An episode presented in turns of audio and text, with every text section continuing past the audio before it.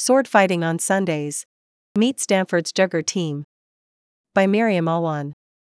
Sunday afternoons are typically when Stanford's campus is at its quietest. That is, unless you were to walk by Arguello Field and spot a dozen students sparring with handmade longswords, spears, and ball and chain weapons.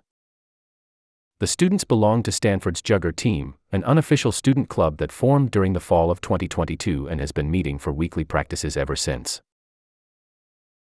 I would describe Jugger as a 5 versus 5 field sport with the objective of rugby, where you try to move a ball to the end of the field, said Jordan Xiao, fifth year PhD student in biophysics and co founder of the team. But instead of tackling people, you fight with foam padded sticks. Xiao first discovered Jugger as an undergraduate student at the University of California, Berkeley in 2015. According to him, Berkeley's team was one of the first in California. The sport itself was created in Germany in the 1990s, inspired by the cult classic sci fi film. The Salute of the Jugger, which features a similar fictional game.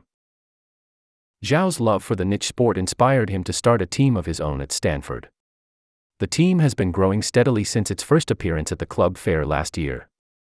It is not uncommon for groups of friends passing by an outdoor practice to ask about what is going on, pick up a weapon, and join in the game. It looks kind of goofy, but once you play, it's a lot of fun, Xiao said. Like Capture the Flag, but with swords. Julia Gershon 25 was initially one of the curious students who passed by jugger practices on her way to class. She decided to attend after being convinced by a friend on the team.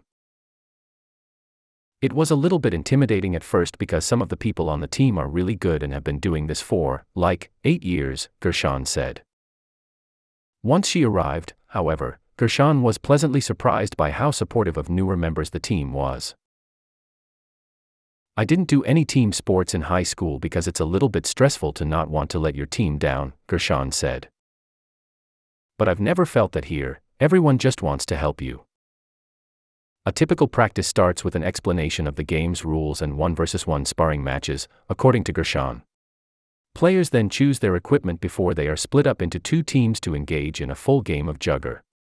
Weapon choices include foam long swords, dual wielded short swords, and a long spear with a foam ball and chain attached to it. Zinnia Cooperrider 25, a friend of Gershon's who also attended a jugger practice on a whim, expected to watch the game from the sidelines during her first practice. When she was immediately invited to take a weapon and start playing, she was surprised by how quickly she was able to pick up the techniques of the sport. It's kind of like riding a bike, Cooperrider said. You got to get back on there and keep going. One of the core appeals of Stanford's Jugger team is how accessible it is for players of any skill level, according to Cooperrider.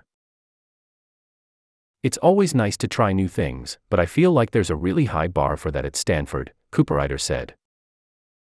It's really refreshing to have the opportunity to do something without having to have previous knowledge. According to Xiao, the team has also attracted members of the greater Stanford community, from high school students in summer programs to Wilbur Dining Hall staff members. Several team members are also alumni from UC Berkeley's Jugger team and serve as mentors to newer players. Jacob Szymkowski, a recent Berkeley alum who now works in Mountain View, is a regular at practices. He joined after learning about the team from Xiao. Jugger appealed to me because it's very friendly, even though it's competitive, Szymkowski said. You just come, you have fun, and you make friends. Szymkowski also helps create most of the team's handmade weapons, or Pompfen. The team hosts build days where players build Pompfen together while socializing or watching movies. We like to have that extra connection as a team. It's nice to have when you're a college student, Szymkowski said. The future of the team.